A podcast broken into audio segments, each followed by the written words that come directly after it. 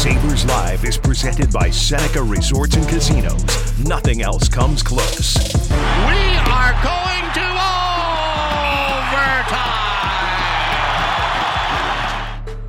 Yes, the Overtime Pod is back. And as always, it is presented by Seneca Resorts and Casinos. And when you're serious about the game, bet on Buffalo at the only sports books in Western New York. Seneca Resorts and Casinos betting counters are open daily and self-service betting kiosks are available 24-7 at all three locations. So whether you visit Seneca Niagara, Allegheny, or Buffalo Creek, the Sports Lounge features the latest lines and multiple screens so you never miss a play. The Sports Book at Seneca Resorts and Casinos, where the love of the game meets the thrill of the win, Marty. And thankfully, the black and red thrill of the win is alive and well through the month of October. It saved the start of the year, Duffer. It is saved the start of the year, but um, that I don't know what it is. I don't know why. There's even a buzz with the fans. And look, I love the royal and gold mm. way better. Like that. Like I'm, I'm saying way better. I yes, that's my number one. But mm. when they were the black and red, there's a buzz, a buzz that you can't like take away, and it's uh, it's fun. There was a little girl by our set yesterday. She had one of the uh, not the new one, the old jersey, like from yeah. the 90s, right? And I said, Oh, let me see your jersey. Oh, do you like it when they were the black and red? And she goes, Yeah, I love it. And it's kind of like, because it was so like we want to get rid of the black and red and now it's like we can't have enough of the black and red so and our jackets were great on the air by the way so that was awesome. the jackets are great they're available in the team store and we thank napoli's our clothing provider for allowing us to uh, flex out in the casual fan attire for a day and uh, you know do you know the hoodie that i'm wearing right now? No it's i can't my chemical romance so what do you think oh, yeah. of with their big song? Oh i i i don't know welcome that welcome to... to the black parade Okay. I legitimately was going to put Sharpie in red ink and alter this sweatshirt today. The black and red parade, parade. is what it was going to say. You don't want to do that to your nice sweatshirt. No. I don't know. If I wore it around these parts, people would love it. Um, I honestly, it is a thing though, right? Like this is not the direction we would have ever expected to be talking after the first month of the season. Yeah. But with all the ups and downs and the reality, the harsh or pleasant vivid reality that is 12 1 and 1 in these jerseys going back to the start of last year and yesterday's game winner in goal Ukko-Pekka Luukkonen yep. 8 0 and 1 in his career. Like the dude is on track to be in the Hall of Fame if he wears these jerseys. I don't know if it's that the black and red makes him look faster but he looks faster. And like and that was significant in the game uh, against the Avalanche. Like, wow, look at how quick he is. Look at how he recovers. Look at he's never waiting or you know just uh, in in like oh, overthinking his technique. It was like go go go go go go go. Like I'm gonna and and that's the feeling I get when he wears the black and red. I don't know if it's the color or if it's equipment. And that's why I think, again, equipment with goaltenders, when you pick your color scheme and all of that, mm. it matters a lot although I don't like dark equipment.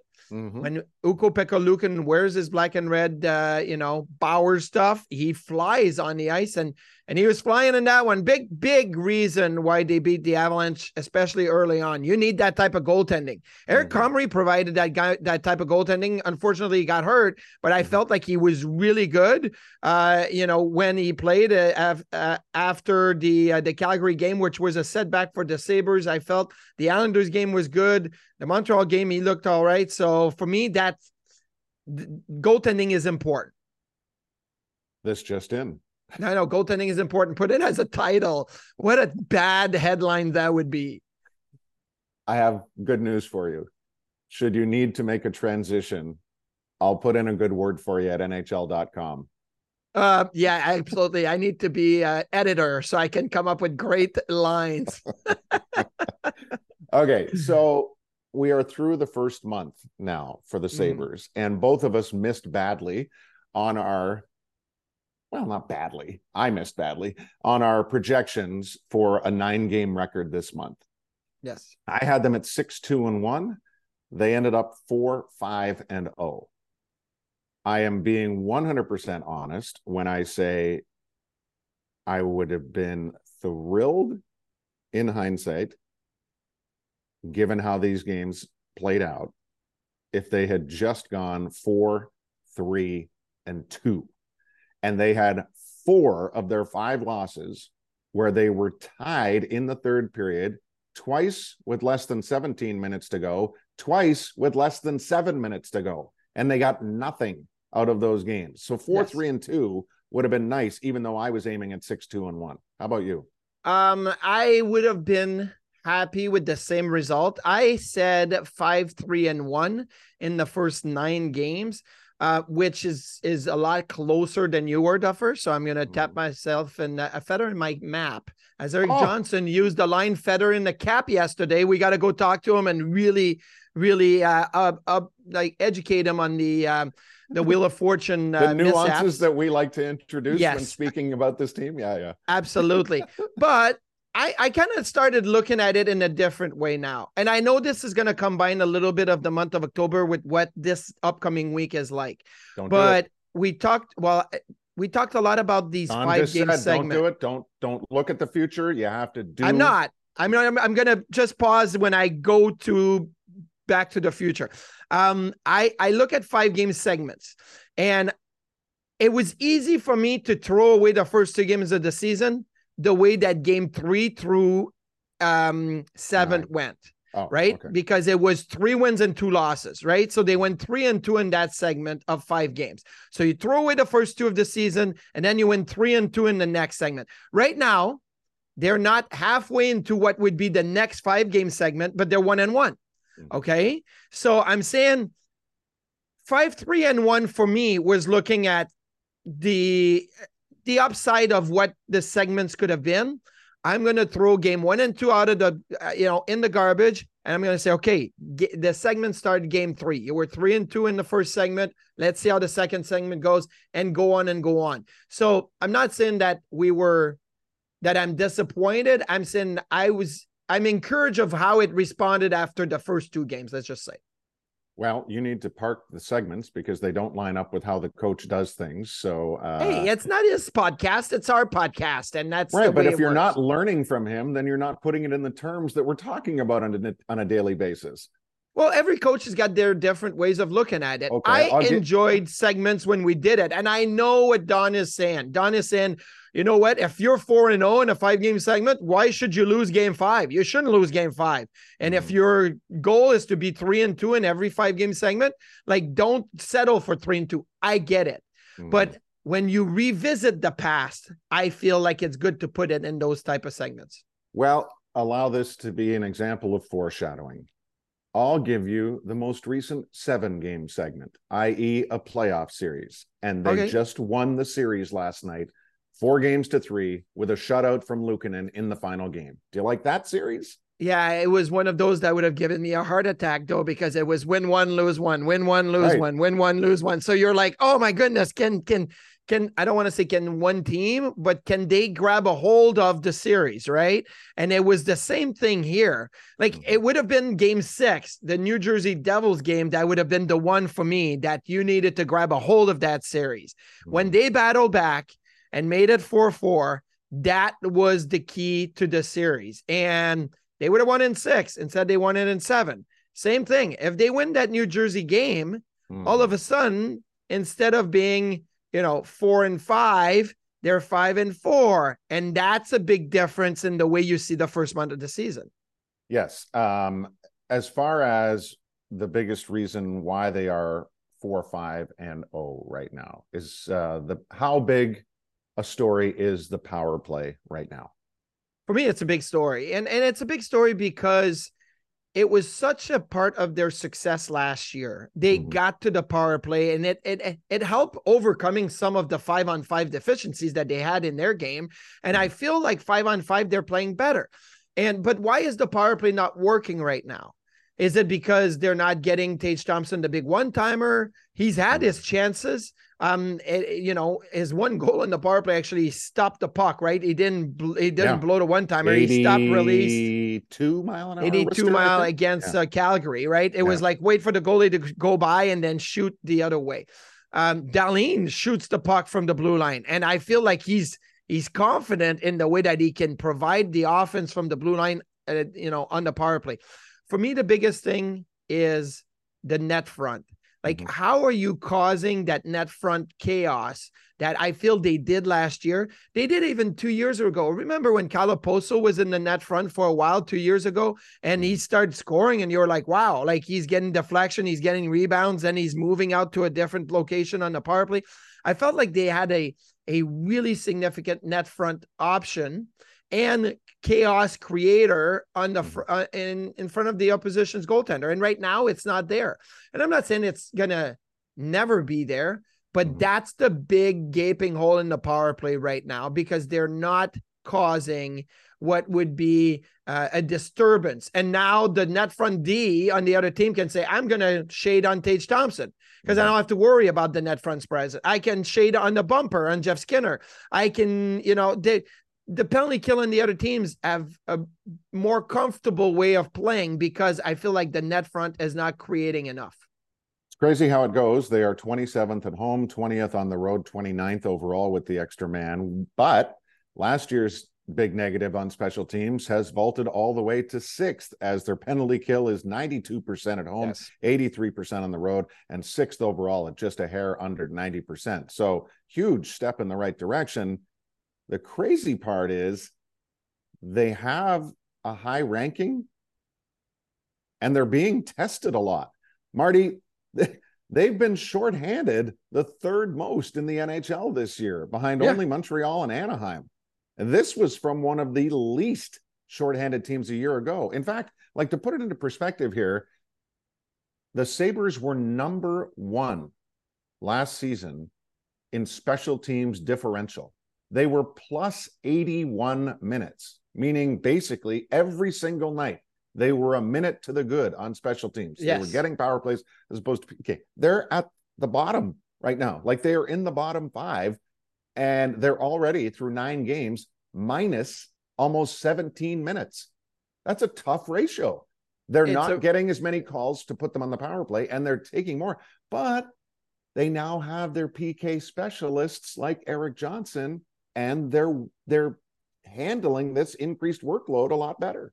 I say the biggest difference on the penalty kill this year for me has been the amazing performances of Jordan Greenway and Tage Thompson. Like those two at the top of the formation, because most power plays run from the blue line, right? Like it's the defenseman at the blue line. It used to be on the half wall. It used to be the power play quarterback was a forward on the half wall, and everybody's staring at the half wall. Now most penalty uh, power play are from the middle of the ice at the blue line, and that's where it starts. And when you have Greenway and Thompson and their reach and their length and their sticks and their intuitions starting to disrupt the other team's power play that way, it falls into place because then your defense, like Erik Johnson and Mattias Samuelsson, they can read off of what is going to happen because Tage and Jordan are so good at dictating and and guiding the power play a certain way. I think the penalty kill starts right there, right there, because then the I mean, look at the Colorado game. Colorado got six power plays. Yeah, one was late in the in the third period, and it doesn't count. But really, like, I don't think Colorado ever had a power play where you're like, oh, Buffalo's under stress, Buffalo's under pressure, Buffalo's not going to be able to recover from that. No, Mhm. the PK and the power kill maybe is uh, Shayna Goldman's like you know usage of word has has worked not to create chances so much, but to be aggressive inside the zone. It has worked, and it's worked because I feel like Tage Thompson and Jordan Greenway are a big part of that. Right. And yesterday it was nice to see Tuch take on an elevated role when Yes. necessary when Greenway was in the box twice. But definitely, I think you need to kip, tip the cap.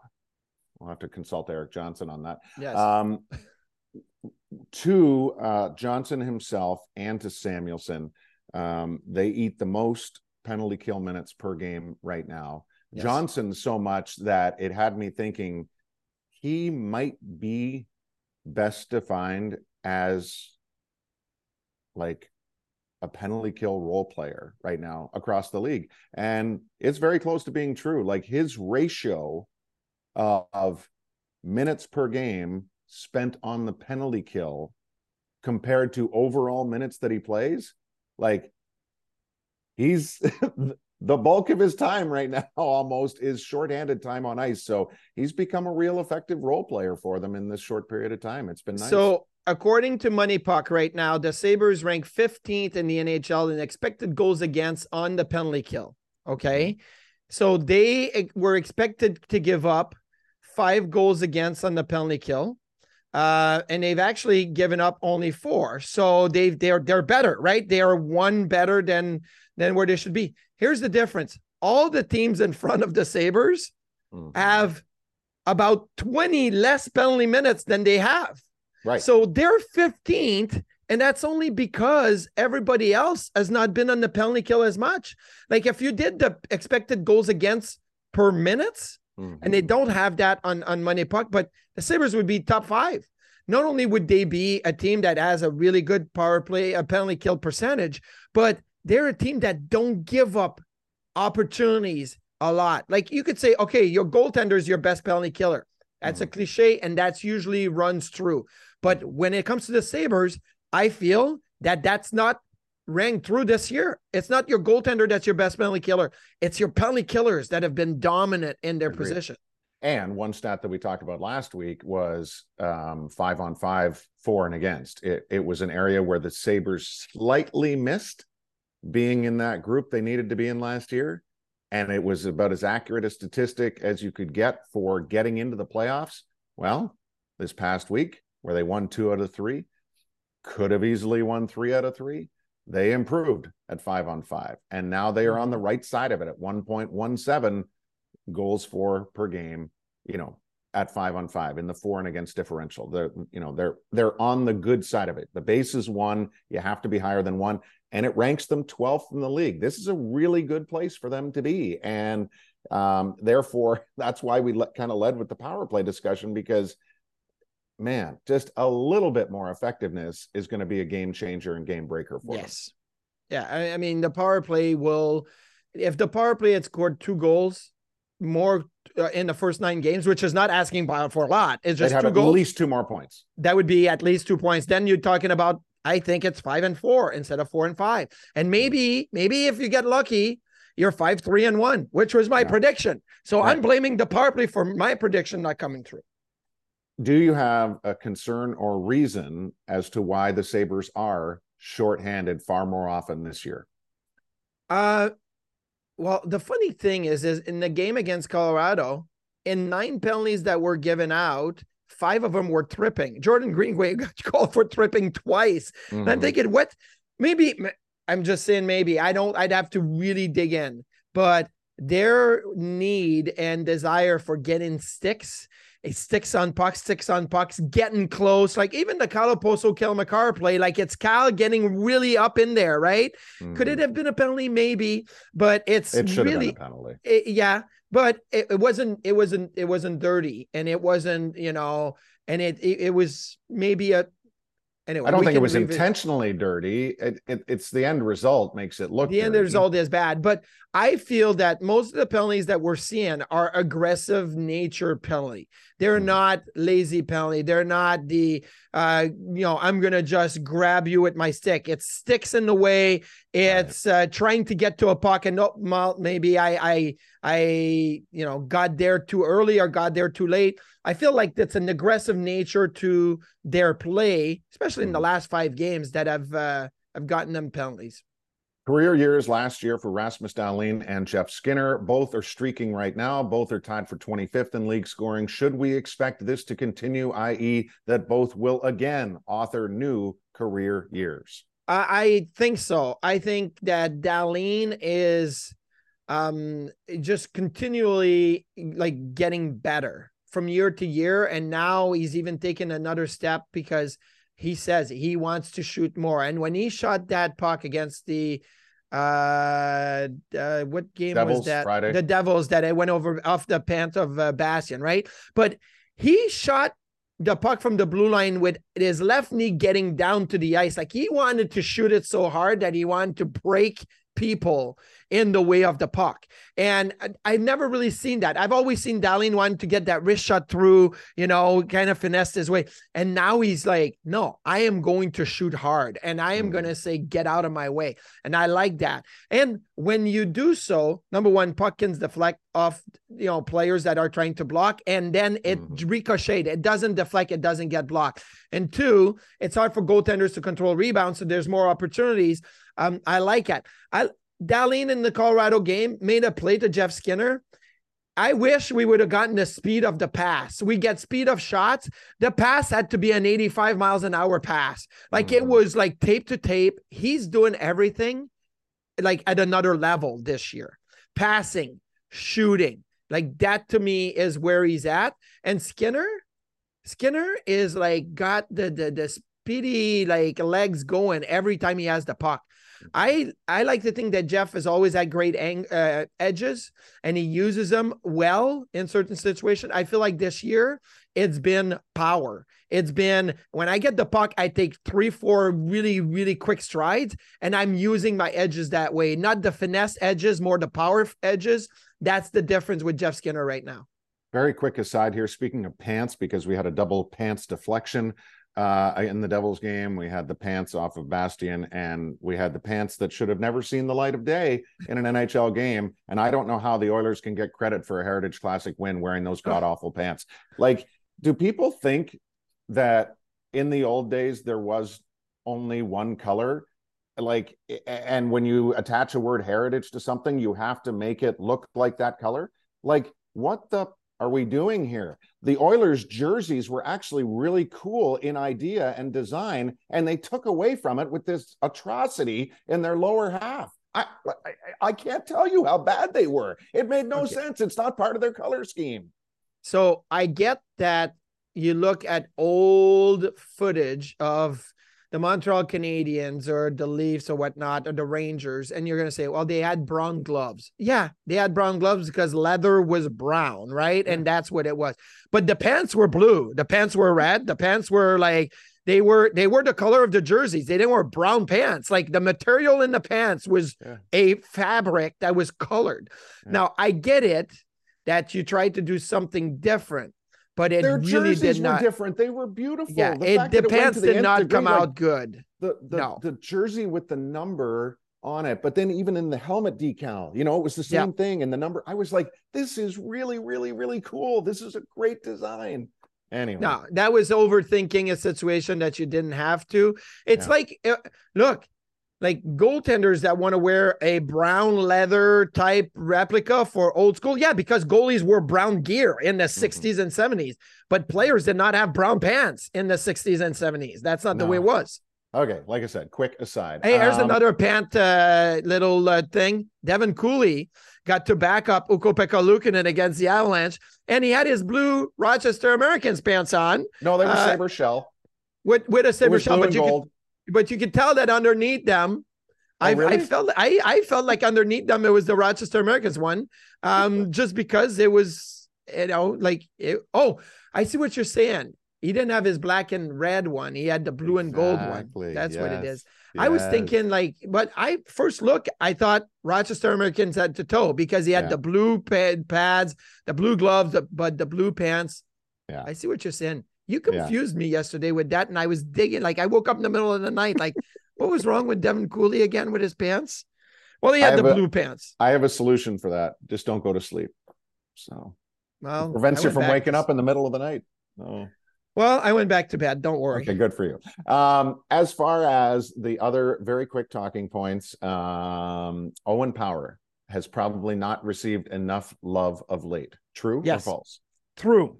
And listen, the criticism that Owen Power got early in the season and in training camp was warranted. I didn't think he skated well. I didn't think he defended well. I thought there was a little piece missing. And so I dug into some of the numbers when it comes to Owen Power in the start of the season. I split in the, the first four games and the last five. You know, mm-hmm. couldn't pick four and a half games and say, okay, what's happened the first half of the month, the second half. So I'm saying Calgary and before, and the Islanders and after, right? The second Islanders game. So the biggest thing that stands out is mm-hmm. is offensive production. you know, I think with Owen Power and Rasmus Dahlin, it's always going to be they're going to defend better when they have the puck. They're going to Mm-hmm. defend better when they can create offensively. In the first four game, Owen Power was fourth on the group of defensemen when it comes to uh, creating offense, the expected goals while he was on the ice. Okay. In the last five, he's first. He's ahead of Dahlin with the amount of chances and the offense that he's created that they, they he has created, but with his teammates when on the ice. I mean, Dahlin, Erik Johnson, and Connor Clifton were ahead of Owen Power in the first four games. Like, Mhm. if you're Owen Power, that that can't be. Like, I love Erik Johnson, and I'm gonna, you know, when Connor Clifton comes back for from from suspension, I'm gonna love him too because I want them to play and they have a role. But you can't have EJ and, and Clifton ahead of Owen Power in the offense that they're producing while on the ice. So that was the biggest thing. You look at the um, you know, the minutes in the first four games. He played 24 and a half minutes on average in those games. Don Granato, and I, I I'm pretty sure this has to be on purpose because they realized that Owen wasn't really going Mhm. the right way. In the last five games, they shaved off three minutes per game on average. He went from was one of our- 24 and a half minutes to 21 and a half minutes. This is why we Huge talked about it on our pregame on Friday. It was very Yeah. noticeable. Now you can't project, you know, because injuries and whatnot, but I it it just felt totally different that all of a sudden these guys were not in the same stratosphere that they often were. So Yeah. And he so he's produced three times more offense in mhm. the last five games than he did in the first four four games while playing three minutes less on average per game. That and one of the game he didn't even break the 20 minutes. He was 19 and a half minutes. Mhm. Like that His- his- that to me is huge. his partner looks good with him too right now. Henri Jokiharju has Yeah. been looking great from Yeah. the start of training camp. Yeah. I will say this the the confidence, the quickness, the decisions with the puck. Like the lineup is read. the lineup read was the energy through and the Jo- lineup how read. about eh, Tyson Jost yesterday? You see that one on Sabres social? I did not see Oh, Tyson Jones. Go back and read. check it out. It's phenomenal. Well, how about So one of those guys get themselves on a bit of a streak here because it's one and done for the lineup read. You read it, the second time you read it, you're done. So how about you get yourself on a three, four, five lineup read streak and get it Yeah. going? Well, maybe this uh, new month will bring that about. Right now, they have four wins and five losses. They've alternated wins and losses in each of the last seven games. The lines is the last point of emphasis for us here as we wind down Sabres Live overtime. The lines of, I mean, the line change seemed to work yesterday as they suited up with Thompson between Benson and Greenway. They had Mhm. Mittelstadt between Skinner and Peterka, and Cozens between Jost and Tuch. And obviously, the coach was looking for three lines of offense, and he kind of got it. I mean, I know the Thompson line was kept quiet, but I thought they had some pretty good chances. No, they had some great looks. And, and you know what? When you look at lines, this is three times now this year that the lines have been changed. Started with Thompson, Tuch, Skinner, and then it went to Mittelstadt, Skinner, and Tuch, and Thompson was with Cozens and Greenway. And now we've got completely different lines for one game, and it worked. Mhm. The biggest thing is that Thompson has stayed with Greenway and Skinner has stayed with Mittelstadt, right? So those are the constant because everything else, pre- and the, the the Krebs line has stayed the Krebs line. But you know, in the top nine, other than Thompson, Greenway, and Skinner, Mittelstadt, everything else has changed. Mhm. One of the big thing early on here that I feel the Sabres are trying to to find is is a, a, a I don't want to call it a rhythm, right? Because I feel like that's more like of a football term, like you, you try to get your offense into a rhythm. But the Sabres are trying to find that too without trying to be too tactical, without trying to be too think about, you know, your four check one, two, two, and where's everybody at? And neutral zone. Okay, are we playing a 1D up? And like just play, just play the game. And when you change the lines, what's the first thing and I've seen this being on the bench more like with the defense when they change partner and they mm-hmm. look over to one another and they say, keep it simple, keep it simple. One D to D, we go up the ice. Like we're not going to go D to D, back to the D, hinge, you know, reverse, like one D to D up the ice.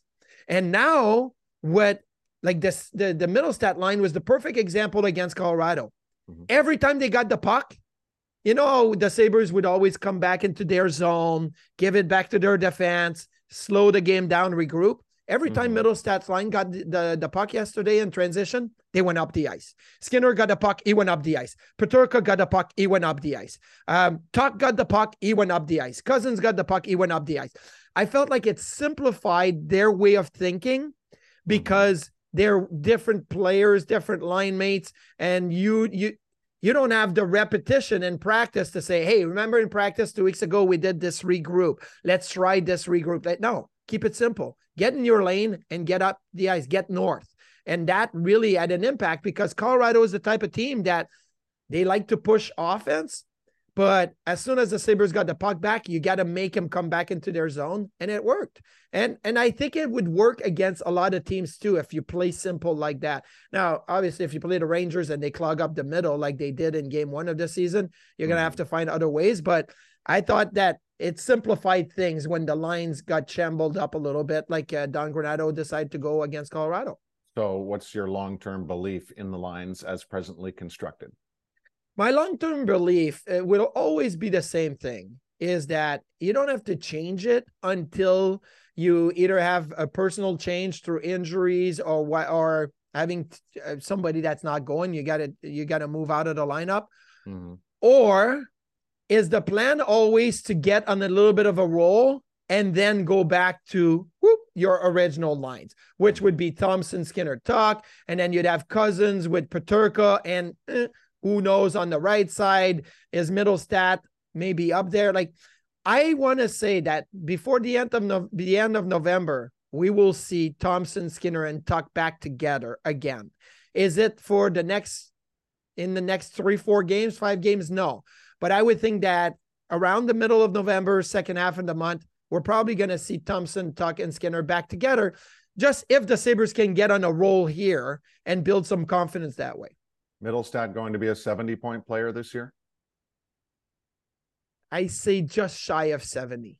I he's think on, Mittelstadt based on if you know going back to like mid February last year, uh, he's on that exact pace now. So if if he was a 60 good. point player, like that would be fantastic. Well, he was he was last year, 59 and a last minute post, you know. Um well, so that's why I think 70 is the fair benchmark here based on who he's playing with. So I'm going to say, based on the confidence that he's displaying and the um, opportunity that he's given, playing with, like yesterday was Skinner and Peterka, but then it has been with Skinner and Tuch. It, I feel like it's reachable. Mm-hmm. But for me, going from a player who was getting 20 points a season, 25 points a season, and playing – you know 50 games going to 59 points and then going to 65 points and have that impact would be fantastic. If it's 70 at 70 but mm-hmm. being in the 65 point range would continue the the belief that casey is a big part of this team. And last one for producer jeff because i think he's prodded us with this one multiple times. Will jj peterka in fact be a 30 goal scorer this year? I think that again 30 is a big number because I think on of, pace for 35 right now. Yeah, and on pace is is great. And Tage Thompson was on pace. I'm merely here to present the facts. I know, I know, and and solicit your opinion. I think 25 to 30 would be like where I think JJ could fit in. And it would be a really, really good, fantastic season, in my opinion. Anything over 30, I'm gonna start calling him a unicorn. That's that's what it would be. That would be unicorn land if JJ gets to over 30. So Duffer, for your well-being, um, you know, I mean, we'd all love JJ to be over 30, but if I start saying unicorn on the show, like, you know, back to back to back, you're you're you're gonna go crazy. On that note, See you. We're going to be back with Sabres Live, of course, on a daily basis, noon to one, WGR Sports Radio 550 and MSG, and back in pod form. Thanks for being with us.